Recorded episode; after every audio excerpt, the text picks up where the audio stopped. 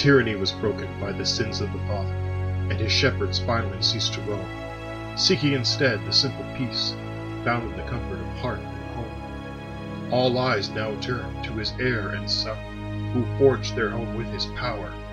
Will he be strong enough to lead them in this, their darkest hour?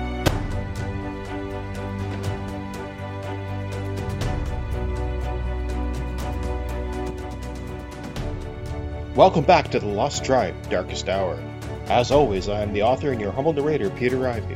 If you are enjoying this podcast, please follow and subscribe to help me keep bringing the story to you. Thank you for listening, and let's begin.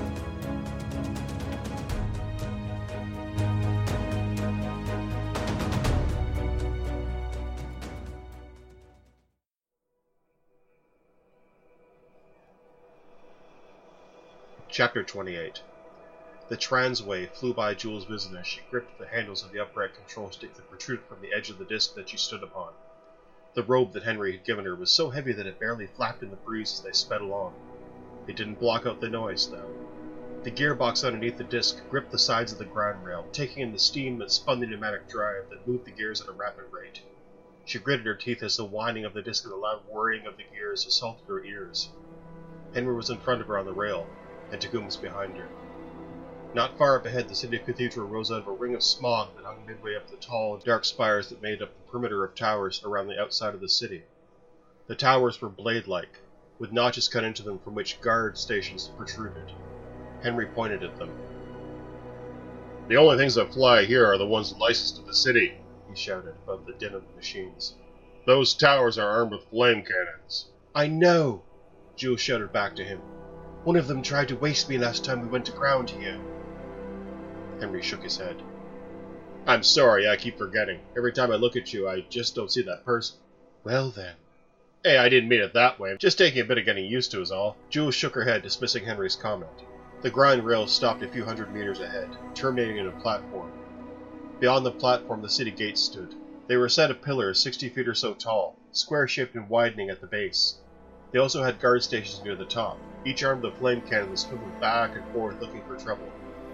The doors to the city were huge, almost 20 feet high and 10 feet wide, made of bronze, and each bore the intricate silver wheel design of Cathedral City emblem. The doors were closed, and looked like they didn't swing, but receded into the pillars instead, some giant mechanism. In front of the doors, the guardians of the city proper, the Breakers, stood in deadly silence. They were heavily armored, and their arms and legs were given extra strength by steam-powered armatures that were built into plated armor, venting out of the suit through a pair of back-mounted tall vents. In their fists they bore heavy iron maces or flails. Their heads were enclosed in a helmet with a faceplate shaped like a downward-facing chevron with an eye slit. They didn't look very inviting. Jules eased the throttle back, slowing her disc down as Henry had shown her.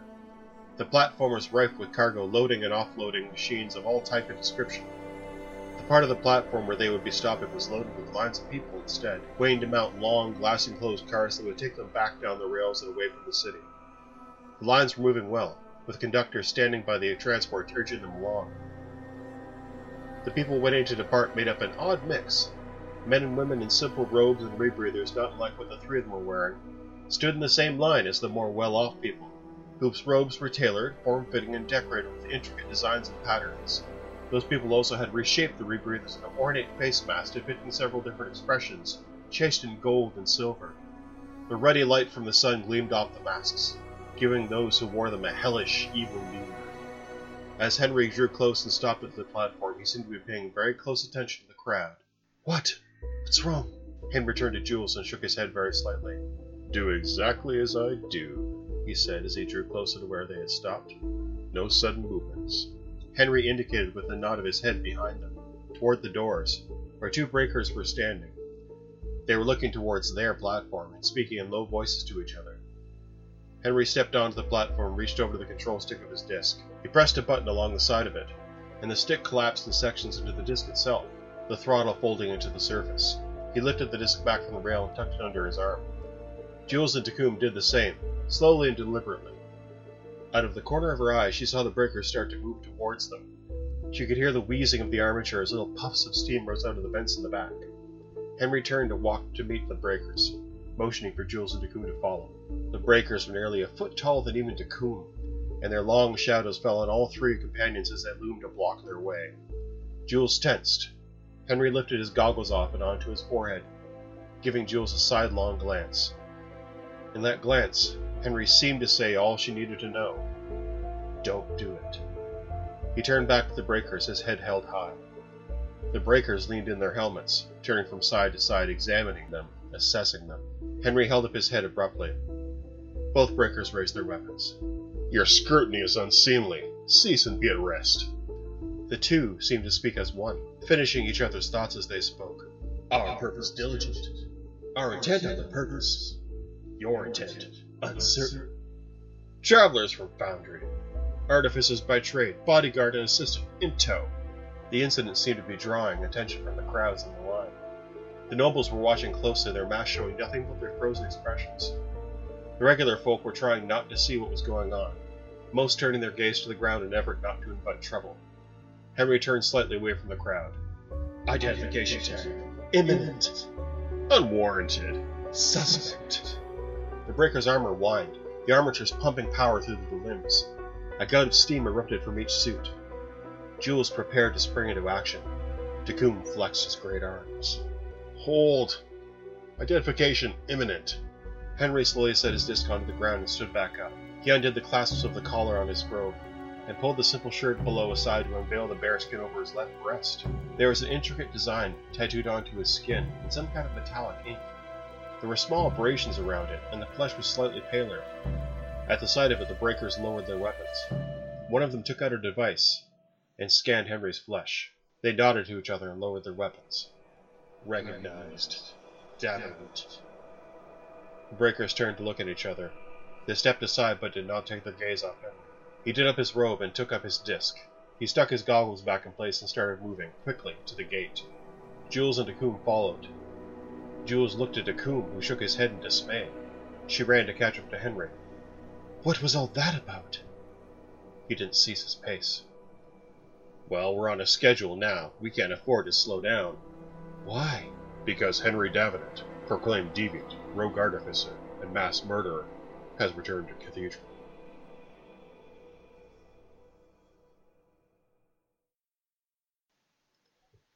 Chapter 29 The bird with the purple eyes flew and circled above us as we followed it across the plains of snow and ice.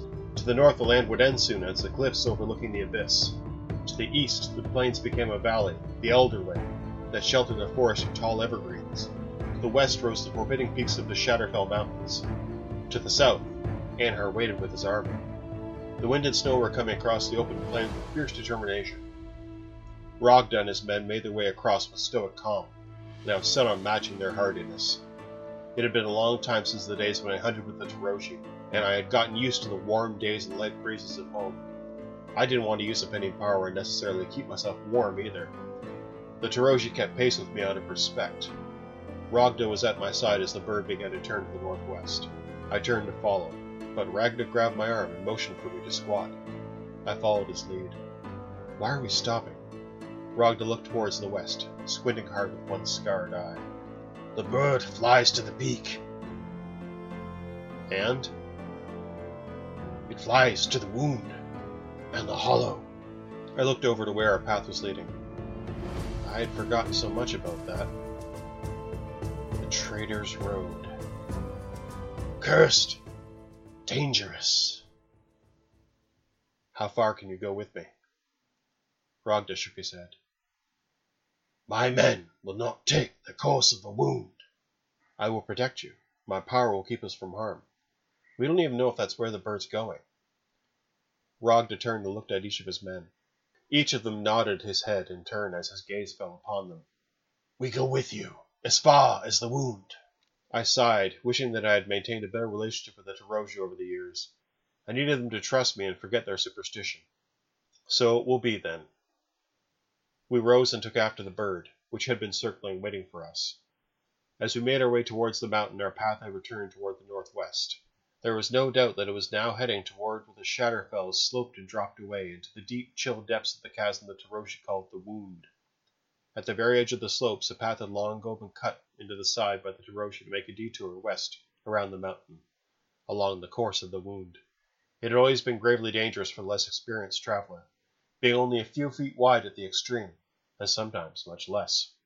Avalanches were also a common risk, and quick thaws during what was laughingly called the spring in Taroji could create washouts that could cut off the path entirely. But it was not the hazards of the path that gave it a notorious name. The Traitors' Road came to be known as such after the failed uprising of the clan of Taroji a few hundred years ago against their chief. They killed several members of his family but could not defeat his royal followers. The chief was so enraged and bloodthirsty that he drove them out of the lands in the south and pushed them as far up north as he could. He stalked them through the deep snows and bitter winds until they could stand it no further, and they fled towards the slopes of the Shatterfell. Again, he pursued them, driving them to the edge of the mountain and forced them either to risk the danger of the path along the edge or the oblivion of the wound. They chose to try and take the path, but their progress was too slow. The chief caught up to the traitors. Every few feet, with cold blooded precision, he murdered a member of the clan as they begged and pleaded for mercy. Some jumped to their death, or fell, clutching a mortal wound. Most died where they were butchered. The chief left a bloody trail along the path, saving the leader of the uprising for last.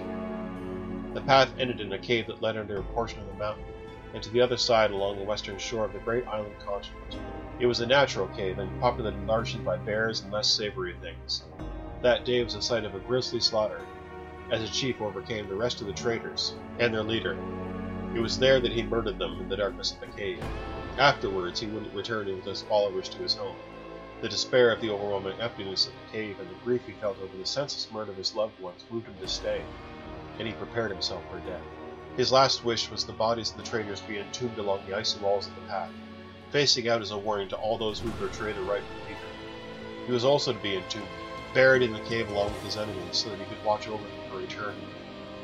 His followers obeyed his wishes, although many declared him to be not in his right mind.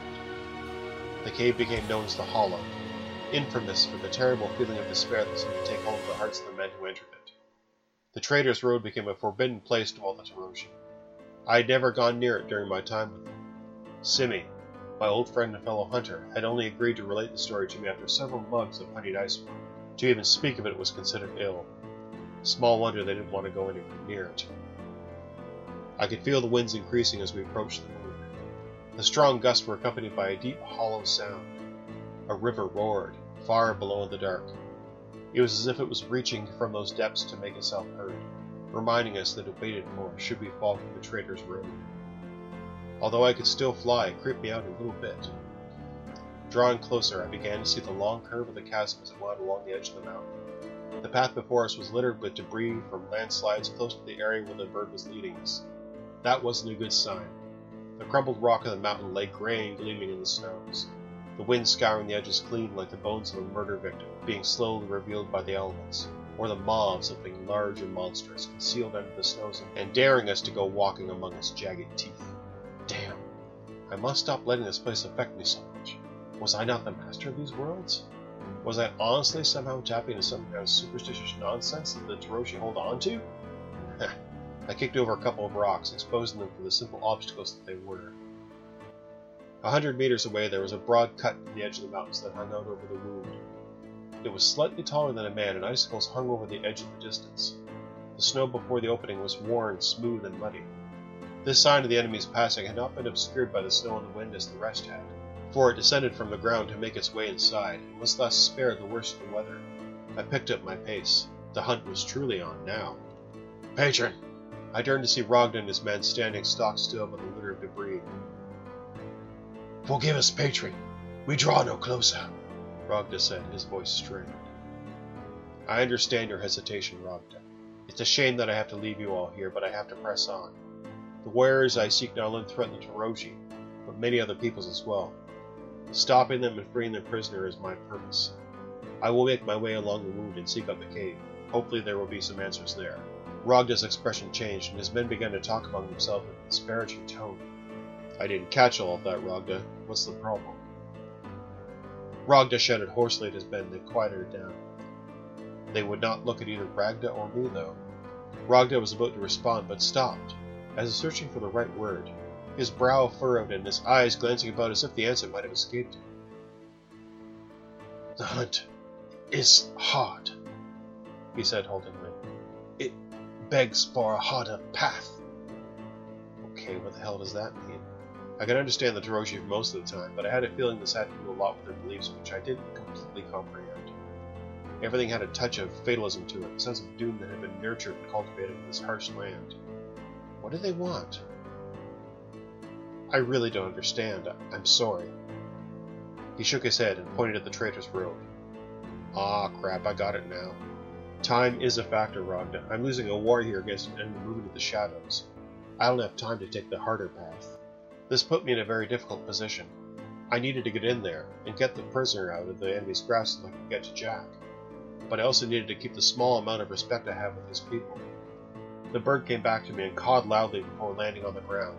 Rogda's men cursed and gripped their weapons as the bird changed and grew, the only familiar thing remaining being those purple eyes. They grew as well, narrowed as the black shape reformed into a canine. The beast raised itself from the snow and wagged its tail. It barked at me and trotted off towards the traitor's Road. I sighed and spit in the snow. Some kind of bloody conspiracy. Let me remind you that I have a sword that burns darkness with a mere touch. The dog turned around and barked at me, still wagging its tail. It kept moving towards the entrance to the road. Rogda and his men chuckled darkly. Yeah, yeah, at least the dog isn't afraid of a hole in the ground. Then I left Rogda behind and followed the hound into the gloomy depths of the mountain's edge.